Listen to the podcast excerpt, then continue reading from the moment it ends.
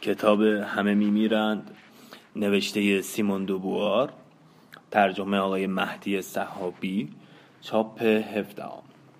خانش از رامین کاری اختصاصی از گروه تلگرامی کافه کتاب.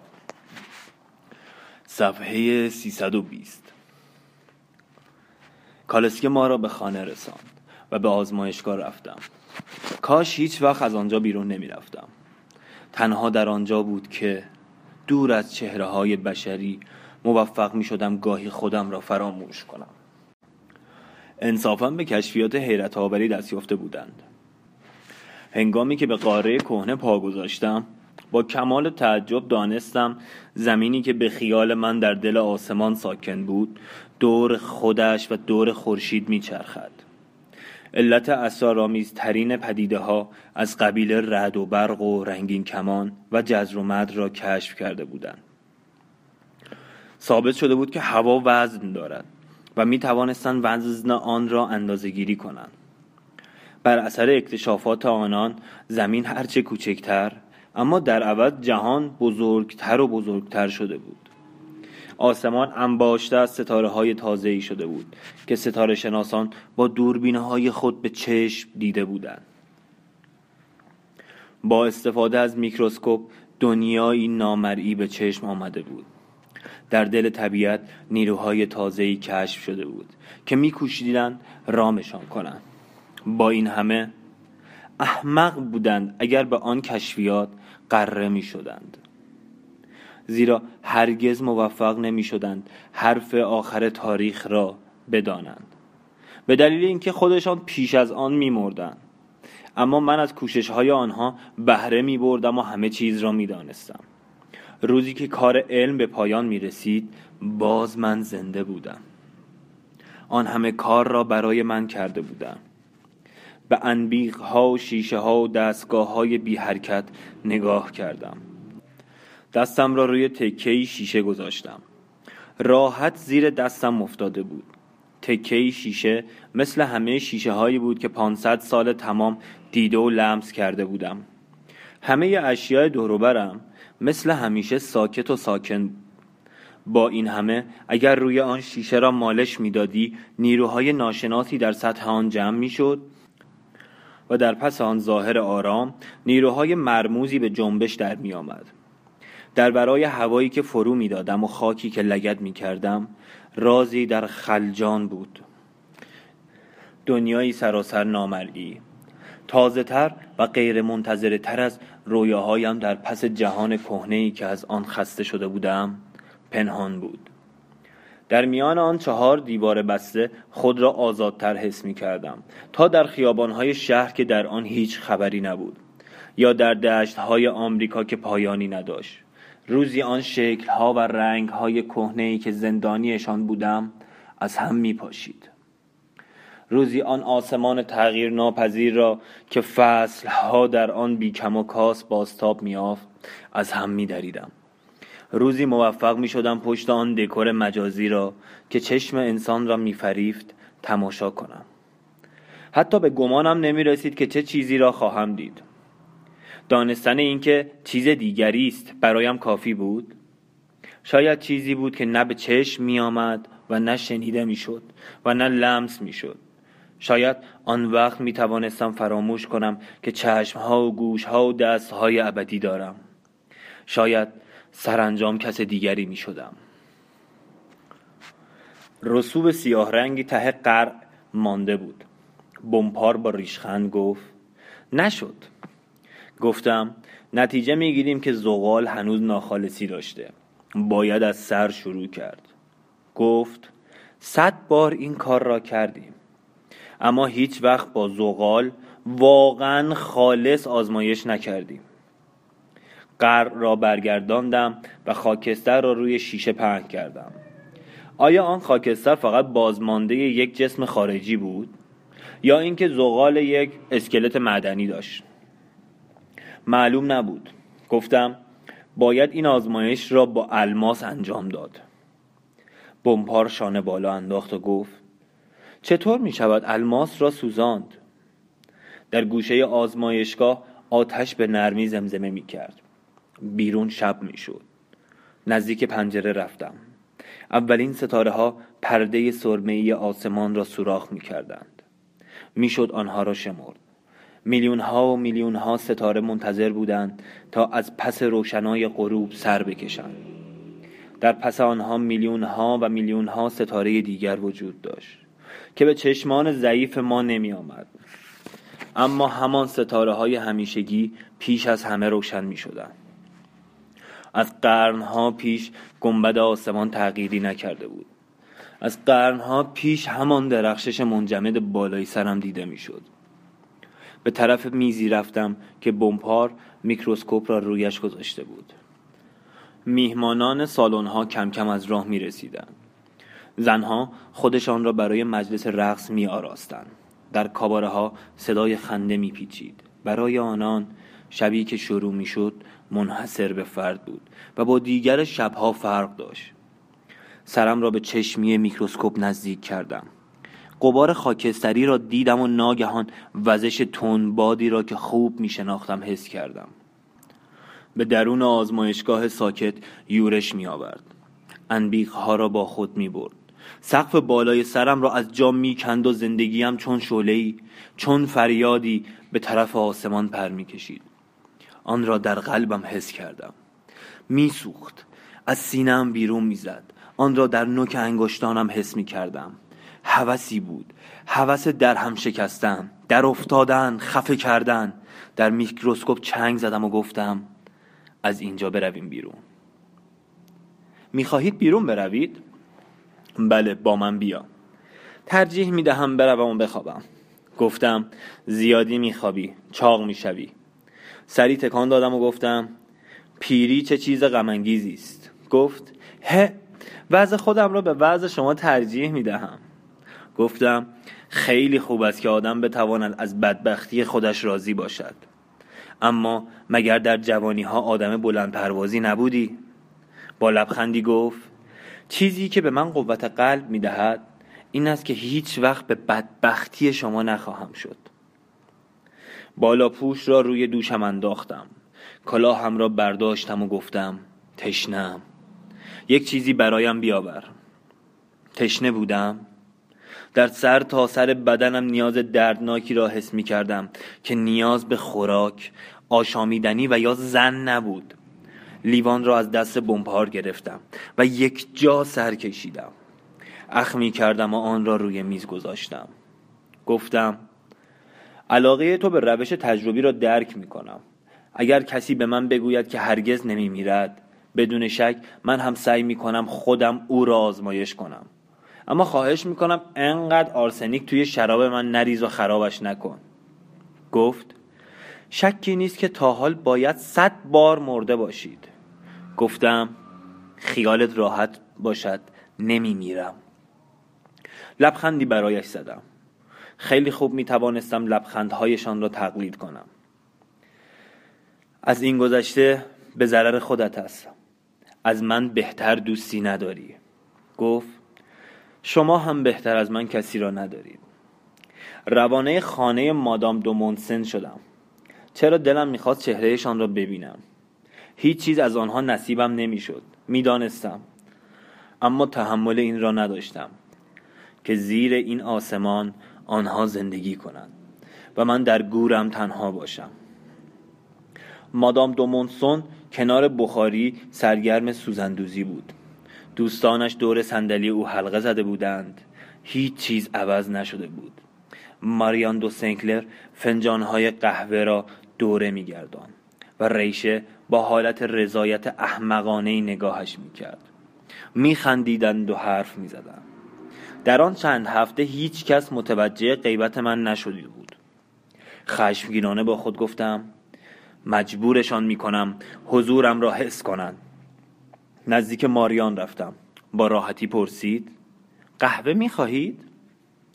متشکرم. احتیاجی به داروهای مخدر شما ندارم. هر طور میل شماست.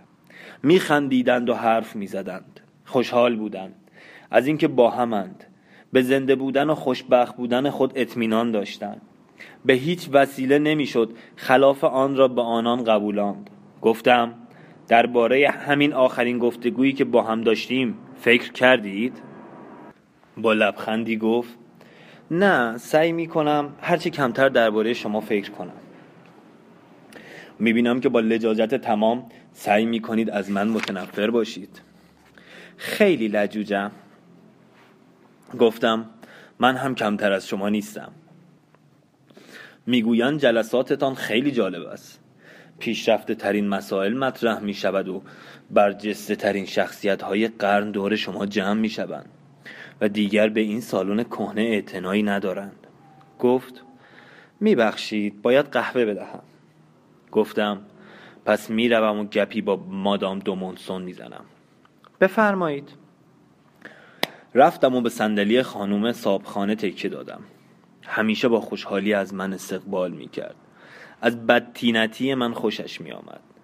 در حالی که درباره آخرین شایعات دربار و شهر حرف می‌زدیم چشمم به چشم ماریان افتاد. فورا نگاهش را برگرداند.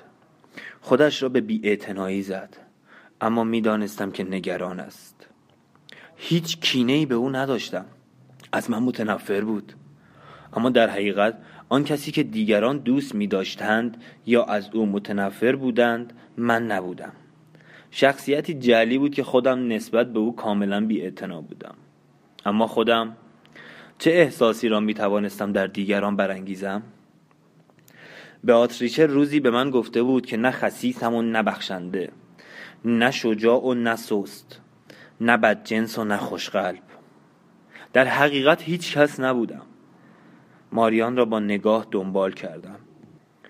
می‌رفت و می آمد راه رفتن بی و نجیبانش حالتی داشت که مرا خوش می آمد انبوه گیسوان بلوطی روشنش از زیر ابر نازک پودر دیده می‌شد. چهره برافروخته ای داشت و چشمان آبیش می درخشید. نه هیچ کینه ای به او نداشتم اما دلم می‌خواست بدانم آن آرامش نجیبانش در نامرادی چه حالتی پیدا می کند گفتم امشب اینجا خلوت است مادام دومونسون سر بلند کرد و نگاهی به دورو برانداخت برای اینکه هوا خوب نیست. این هم هست که دیگر کسی به بحث های خشک و خالی علاقه نشان نمی دهد سر همه برای سیاست درد می کند صاحب خانه با لحن بزرگ منشانه گفت هرگز اجازه نمی دهم کسی در خانم بحث سیاسی بکند. گفتم حق با شماست سالن سالن است باشگاه که نیست گویا جلسات شنبه مادمازل دو سنکلر چیزی از گرد همایی سیاسی کم ندارد مادام دومونسون گفت چه جلساتی؟ منظورتان چیست؟ گفتم مگر خبر ندارید؟ چشمان کوچک نافذش را به چشمانم دوخ گفت خودتان خوب می‌دانید که خبر ندارم ماریان شنبه ها مهمانی می‌دهد؟ از کی؟ شش ماه است که در اتاقش جلسات پرشوری بر پا می شود و سعیشان این است جامعه را خراب کنند و دوباره بسازند نیشخندی زد و گفت آها دختره آب زیر کا خراب کردن و دوباره ساختن جامعه باید کار جالبی باشد دوباره سر خود را به سوزندوزی گرم کرد او را به حال خود گذاشتم و به راه افتادم. ریش کوچولو که در حال گفتگوی پرشوری با ماریان بود به طرفم آمد. گفت کار رزیلانه ای کردید. لبخندی زدم. دهانی بزرگ و چشمانی ورجهیده داشت. با آنکه واقعا خشمگین بود حالت بزرگ ای که به خود می‌داد ظاهر ساده را تشدید می کرد بیننده را به خنده وامی داشت گفت به خاطر این کارتان باید به من جوابگو باشید. همچنان میخندیدم. می‌خواست تحریکم کند. نمی‌دانست آبرویی نداشتم که از آن دفاع کنم. خشمی حس نمی کردم که فرو بنشانم. هیچ چیز هم مانع از آن نمی‌شد که به او سیلی بزنم. با او گلاویز شوم. به زمینش بیاندازم. در بند هیچ کدام از قراردادهایشان نبودم. اگر می‌دانستند تا چه اندازه در مقایسه با آنان آزادم تازه آن وقت بود که باید به راستی از من میترسیدن گفت نخندید. گیج شده بود. پیش بینی نمی کرد که وضع به آن صورت درآید. غرور و شهامتی که به خود داده بود برای مقابله با لبخندهای من کفایت نمی کرد گفتم اینقدر برای مردن عجله دارید؟ گفت عجله دارم زمین را از وجود شما پاک کنم. چنان هیجان زده بود که هنوز متوجه نمی‌شد. مرگی که با آن به مبارزه برخواسته بود به سراغ خودش می‌رفت. با این همه کافی بود که من دهان باز کنم. گفتم می‌خواهید که برای ساعت پنج در دروازه پاسی قرار بگذاریم؟ دو نفر شاهد هم با خودتان بیاورید. فکر می کنم پزشک لازم نباشد چون من کسی را زخمی نمی کنم در جا می کشم گفت ساعت پنج دروازه پاسی. در سالن به راه افتاد. چند کلمه به ماریان دو سنکلر گفت و به طرف در رفت. در آستانه در ایستاد. نگاهی به ماریان انداخت.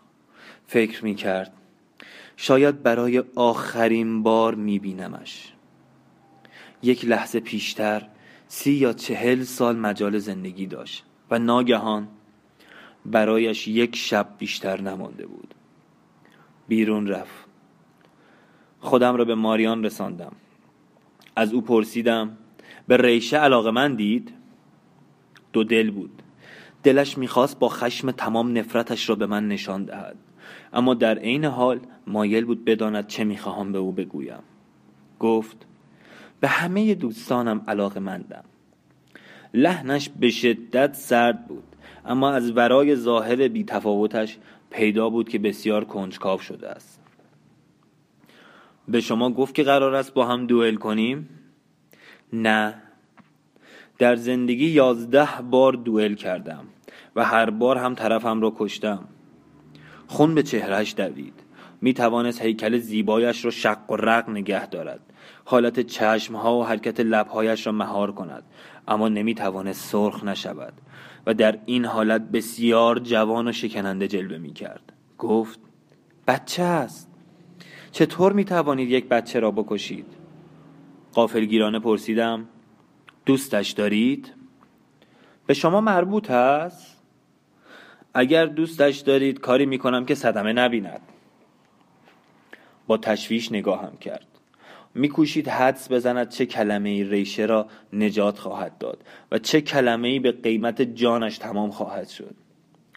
با صدایی لرزان گفت عاشقش نیستم اما به شدت به او علاقه دارم. خواهش می‌کنم کاریش نداشته باشید. در آن صورت مرا دوست خودتان می‌دانید؟ عمیقا سپاسگزارتان خواهم بود. چطور این را اثبات می‌کنید؟ با شما مثل یک دوست رفتار خواهم کرد. در خانه هم هر شنبه به رویتان باز خواهد بود. به خنده افتادم. گفتم میترسم که دیگر شنبه ها در خانه تان به روی هیچ کس باز نشود. به نظر نمی رسد که مادام دومونسون از جلسات شما چندان خوشش بیاید. دوباره سرخ شد و با نوعی حیرت براندازم کرد. گفت دلم به حالتان می سوزد واقعا می سوزد لحن اندوهگینش چنان صادقانه بود که دیگر نتوانستم در جوابش چیزی بگویم. برجا میخکوب شدم. آیا در ورای شبه من هنوز کسی وجود داشت؟ کسی که قلب زنده ای داشته باشد؟ به نظر می رسید که آن گفته او در من در خود من اثر گذاشته است. نگاهش تا عمق وجودم رخنه کرده بود. در پس آن لباس های بدلی و نقاب ها در پس آن زرهی که قرنها زندگی آن را قالب تنم کرده بود من هنوز وجود داشتم. خودم بودم. موجود رقت انگیزی که از نیش زدنهای حقیرانه لذت می برد برای من بود که او احساس ترحم می کرد منی که نمی شناخت چه کسی هستم. گوش کنید. رفت.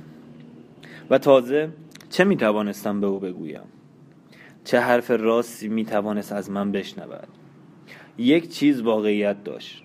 موجب شده بودم که از آن خانه ترد شود و او برایم احساس ترحم می کرد اما برای عذرخواهی از او هرچه می‌گفتم به همان اندازه ستیز جوییم با او جز دروغ چیز دیگری نبود. از در بیرون رفتم.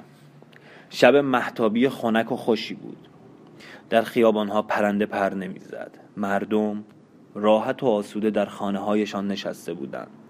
من در هیچ جا خودم را در خانه خودم حس نمی کردم محل اقامتم هرگز خانه نبود. اردو بود. آن قرن قرن من نبود و زندگی بیهودهی که در وجودم تداوم میافت به من تعلق نداشت. از کوچه پیچیدم. و به کناره رود رسیدم. چشمم به آستانه کلیسای بزرگ و ستونهای پهلویش افتاد و مجسمه هایش که به صورت دسته هایی از بالای بام پایین می آمد. رودخانه سرد و سیاه از میان دیواره های پوشیده از پیچک جریان داشت. در ته آبهای آن قرص ماه نشسته بود. راه می‌رفتم و ماه پا به پای من پیش می‌رفت. وجود نفرت انگیزش در ته آب و ته آسمان همیشه حاضر بود. از پانصد سال پیش مرا دنبال می‌کرد و با نگاه یخ زدهش همه چیز را به شکل یخ در می آورد. به دیواره سنگی تکیه دادم. نمای خشک و سنگین کلیسا در روشنایی مرده ایستاده بود. مثل من تنها و غیر انسانی بود. همه آن انسانهای دور و برمان روزی میمردند. و من و او سر پا میماندیم فکر کردم روزی این کلیسا هم ویران می شود. به جای آن چیزی جز تلی از سنگ باقی نمی ماند. روزی از آن هیچ اثری دیده نخواهد شد و ماه در آسمان همچنان خواهد درخشید و من هنوز زنده خواهم بود. رودخانه را دنبال کردم. شاید در همان لحظه ریشه ماه را نگاه می کرد. ماه و ستاره ها را نگاه می کرد و با خود می گفت برای آخرین بار می بینمشان تک تک لبخندهای ماریان دو سنکلر را به یاد می آورد و از خود می پرسید راستی برای آخرین بار دیدمش؟ با ترس و امید و بیتابی سحر را انتظار می کشید من هم. اگر مردنی بودم آن شب برایم شبی بی همانند بود و دلم را به تپش در می آورد آن روشنایی آسمان به نظرم شبه مرگ می رسید مرگی که به من اشاره می کرد و در دست های کناره تاریک رود منتظرم بود. اما نه. برای من هیچ اتفاقی نمی افتاد آن دوئل بازی بیش نبود. آن شب برای من همان شب همیشگی توهی از شادی و رنج بود که در آن هیچ اتفاقی نمی افتاد یک شب تنها. یک روز تنها که تا ابد تکرار می شد آسمان سفید می شد که به دروازه پاسی رسیدم. روی پشته ای نشستم. در درونم صدایی می گفت دلم به حالتان می سوزد حق با او بود. چه رقت انگیز بود آن موجودی که روی پشته نشسته بود و لحظه ارتکاب قتل احمقانه ای را انتظار می کشید شهرهایی سوخته بود. ارتشهای یکدیگر را کشته بودند. امپراتوری بزرگی به دست من به وجود آمده و فرو ریخته بود و من توهی و احمق آنجا نشسته بودم و می‌خواستم مردی را برای سرگرمی بکشم. قتلی که برای خودم نه خطری داشت و نه لذتی. چه کسی از من رقت انگیزتر بود؟ آخرین ستاره خاموش شده بود که چشمم به ریشه افتاد که به طرفم می آمد آهسته می آمد و پاهایش را که از شبنم خیز شده بود نگاه می کرد و ناگهان به یاد ساعتی در زمانهای گذشته افتادم که فکر می کردم برای همیشه از خاطرم محو شده باشد. شانزده سالم بود و در یک صبح مهالود سوار اسبم بودم و نیزهی به دست داشتم. زره جنوایی ها در روشنایی سحر برق می‌زد. می ترسیدم و چون می ترسیدم روشنایی به نظرم شیرینتر و شبنم از هر صبح دیگری تازه تر می رسید صدایی در درونم می گفت شجاع باش. هرگز هیچ کس با لحنی آنچنان سرشار از دوستی و محبت با من حرف نزده بود. آن صدا خاموش شده بود. تراوت آن صبحها فراموش شده بود. دیگر نه ترس را می شناختم و نه شهامت را. بلند شدم. ریشه شمشیری را به طرفم دراز کرد. در پیرامون او سحر برای آخرین بار سر می‌زد. بوی خنک زمین برای آخرین بار به هوا می‌رفت. آماده مردن بود و همه زندگیش را روی قلبش میفشرد. گفتم نه. همچنان شمشیر را به طرفم گرفته بود اما من از جا تکان نمیخوردم. دستم بالا نمی آمد نه. دوئل نخواهم کرد. به دو نفری نگاه کردم که پشت سر ریشه می آمدن. گفتم دوئل نمی کنم. شما شاهد باشید. ریشه پرسید چرا؟ نگران و سرخورده به نظر می رسید. گفتم میلی به مبارزه ندارم. ترجیح می دهم از شما عذرخواهی کنم. با تعجب گفت اما بدیهی است که از من نمی ترسید. گفتم باز هم می گویم که مایلم از شما عذرخواهی کنم. گیج و دست و پا گم کرده روبرویم ایستاد. همه شهامتش روی دستش مانده بود و به دردی نمی‌خورد. همانطور که نفرت و خشم و حسادت من هم فایده ای نداشت. برای یک لحظه او هم مثل من زیر آسمان گم شده بود. از زندگی خود جدا شده. دوباره به بطن زندگی پرتاب شده بود و نمی‌دانست خودش را چه کند. به او پشت کردم و به سرعت به طرف جاده رفتم. در دوردست خروسی خواند. نوک چوب دستم را در لانه مورچه فرو بردم و به راست و چپ چرخاندم. همه سیاه و یک شکل از لانه بیرون ریختن هزاران مورچه بودند. هزاران بار تکرار یک مورچه بودند.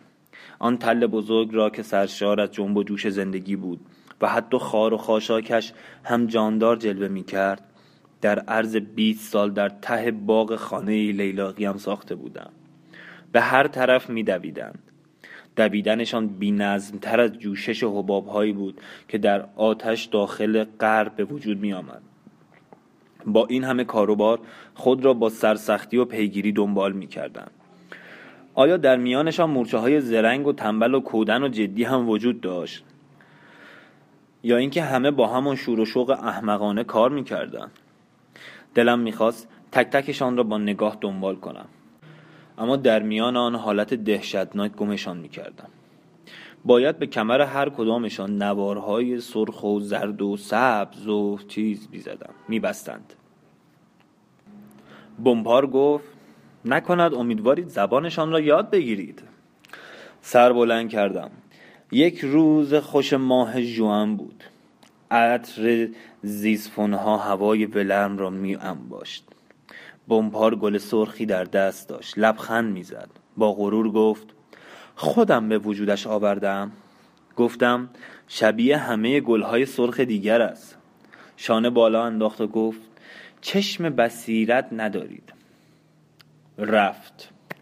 از زمانی که در کرسی ساکن شده بودیم اوقات فراغت خود را به پیوند زدن و پرورش بوته های گل سرخ میگذراند. دوباره به جنب و جوش مورچه ها نگاه کردم. اما دیگر علاقه به آنها نداشتم. کوره مخصوصی را سفارش داده بودم و در داخل آن الماسی در ته یک بوته طلا در حال سوختن بود. اما به آن هم دیگر علاقه ای نداشتم. می‌دانستم که تا چند سال دیگر هم بچه مدرسه ای راز اجسام ساده و مرکب را خواهد دانست. هر قد دلم می‌خواست وقت داشتم. به پشت خوابیدم. دست و پایم را کشیدم و به آسمان خیره شدم. برای من هم آسمان همچون روزهای خوش کارمونا آبی بود. من هم بوی گل سرخها و زیسفونها را حس می کردم با این همه باز آن بهار از دستم می‌رفت بیان که در آن زندگی کرده باشم. گل سرخ تازه‌ای به دنیا آمده بود. چمنزارها پوشیده از برفی بود که از درختان بادام میبارید و من در همه جا بیگانه بودم. آن فصل به گل نشسته را چون جنازه ای طی می کردم آقا دوباره بمبار جلایم ایستاده بود. خانمی آمده می‌خواهد با شما صحبت کند. با کالسکی از پاریس آمده و با شخص شما کار دارد. با تعجب پرسیدم خانم؟ بلند شدم. لباسهایم را تکاندم و به طرف خانه رفتم. شاید بتوانم یک ساعتی مشغول باشم. ماریان دو سنکلر را دیدم که روی صندلی حسیری در سایه زیسفون بلندی نشسته بود. پیراهنی از کتان با راه راه بنفش روشن پوشیده بود و موهای پودر نزدهش حلقه حلقه روی شانه هایش میریخ جلویش سرخم کردم و گفتم چه عجب!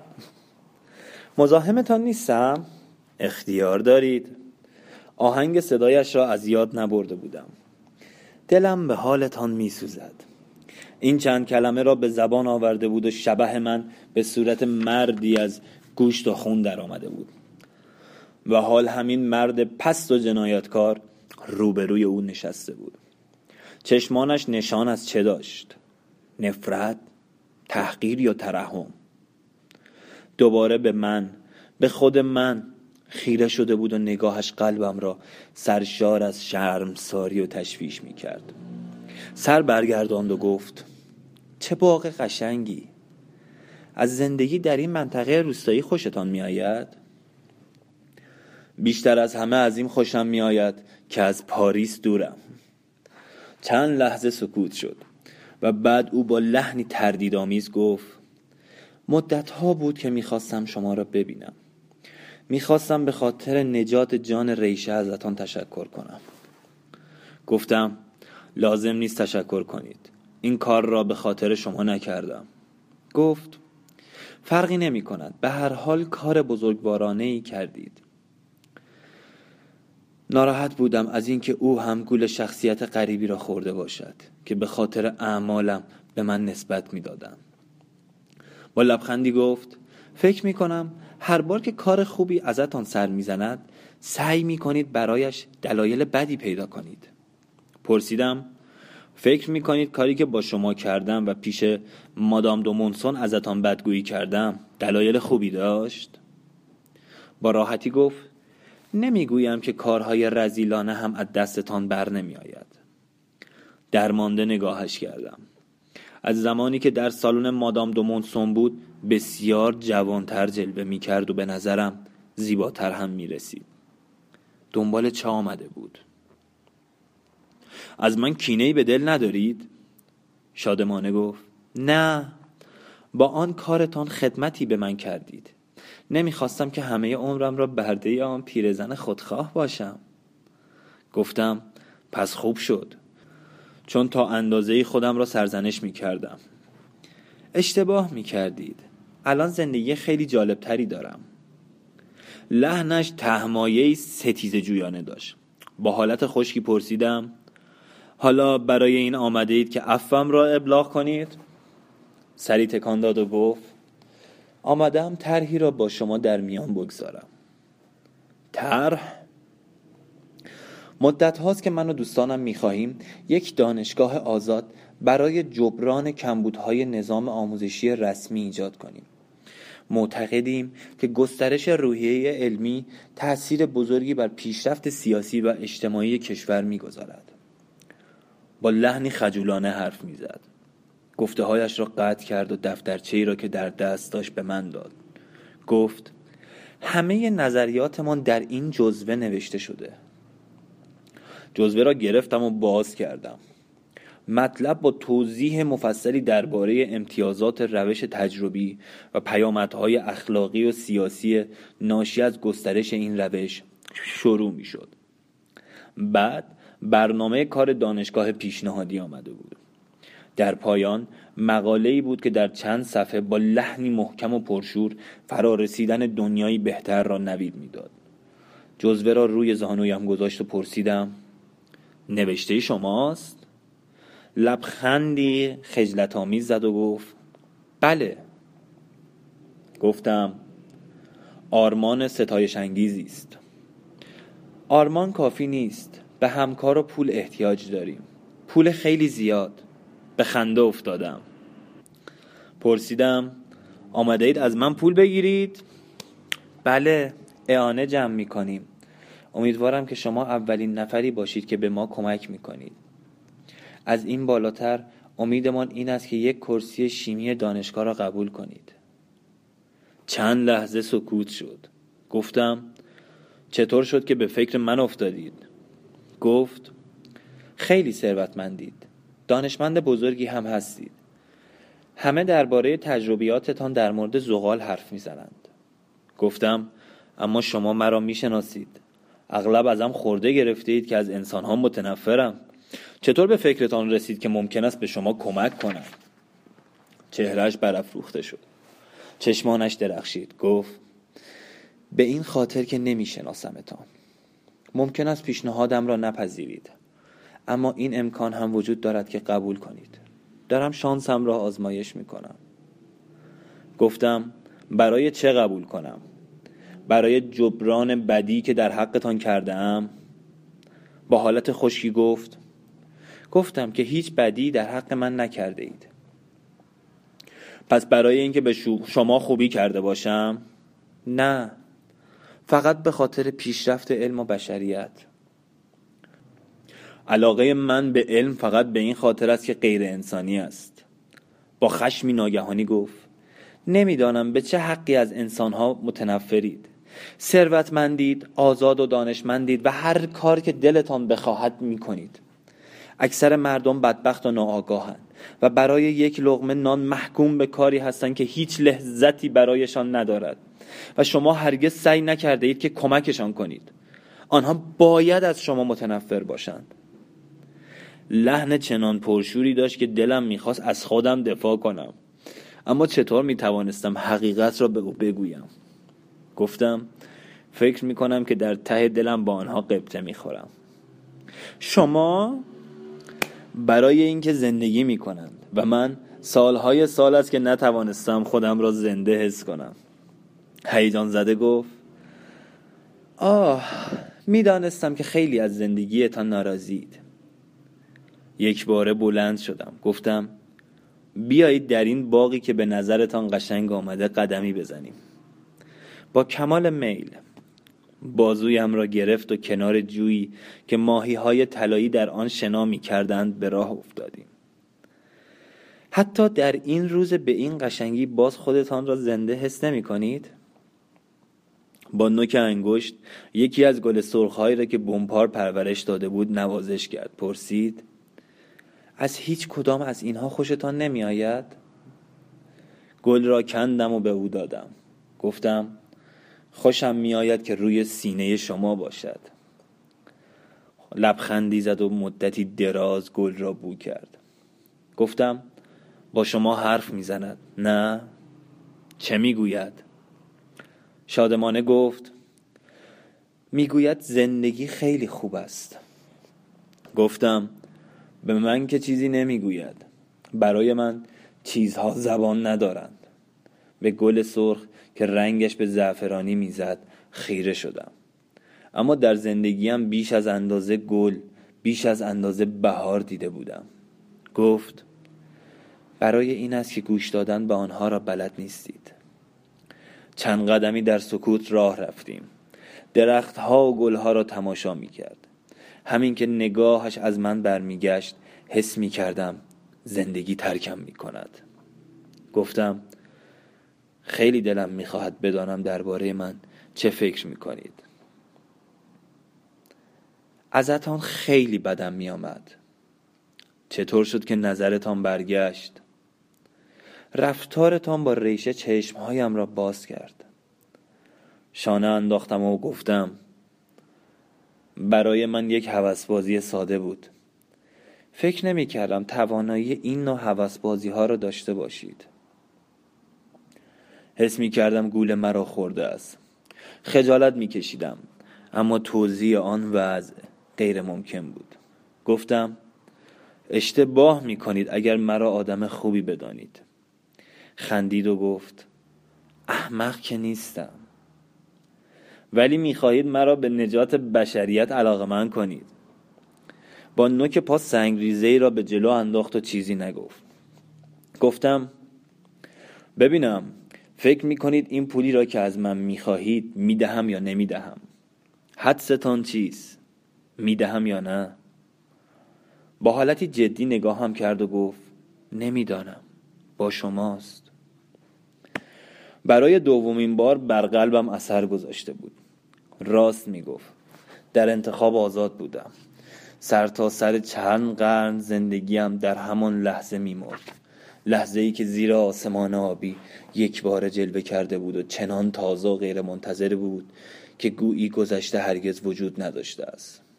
در آن لحظه جوابی به ماریان می‌دادم که در هیچ کدام از لحظه های فراموش شده زندگیم ثبت نشده بود و من خود من خود من بودم که آن را انتخاب می کردم من بودم که ماریان را معیوس یا خوشحال و راضی می کردم باید همین الان تصمیم بگیرم. با لحن نسبتا سردی گفت هر طور میل شماست. نگاهش کردم. چه معیوس و چه خوشحال. به هر حال از در باغ بیرون می‌رفت و من برمیگشتم و کنار لانه مورچه دراز میکشیدم. گفت بالاخره کی جواب می‌دهید؟ دو دل بودم. دلم می‌خواست بگویم فردا. برای اینکه مطمئن باشم که او را دوباره می‌بینم. اما نگفتم. در حضور او این من بودم که حرف می‌زدم. عمل می‌کردم. خودم بودم. شرمم میآمد که از آن وضع به دلخواه خود بهره برداری کنم. گفتم همین الان. لطفا چند لحظه منتظر باشید. رفتم و با حواله ای برگشتم. حواله را به ماریان دادم.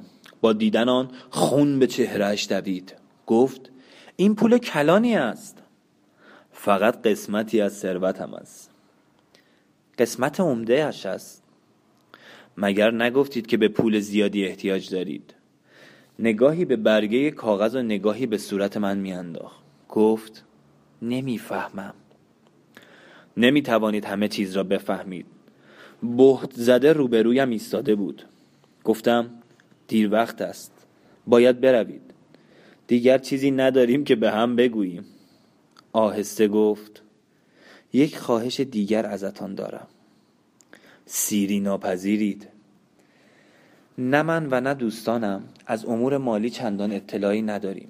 می‌گویند شما در این رشته تبهر دارید.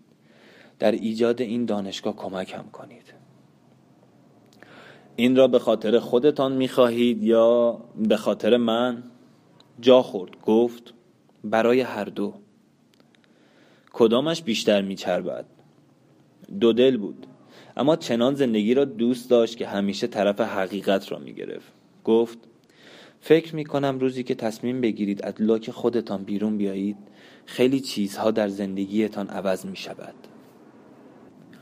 گفتم برای چه به من توجه نشان می دهید برایتان قابل درک نیست؟ چند لحظه بی گفتگو رو در روی هم ایستادیم. گفتم فکرهایم را می کنم بعد برای جواب به دیدنتان می آیم گفت نشانی خانم این است. خیابان سیزو شماره دوازده. دستش را به طرفم دراز کرد و گفت متشکرم. گفتم خیابان سیزو شماره دوازده. منم که باید از شما تشکر کنم. سوار کالسکه شد. صدای دور شدن چرخ ها را شنیدم. تنه زیسفون بلند را تنگ در آغوش گرفتم.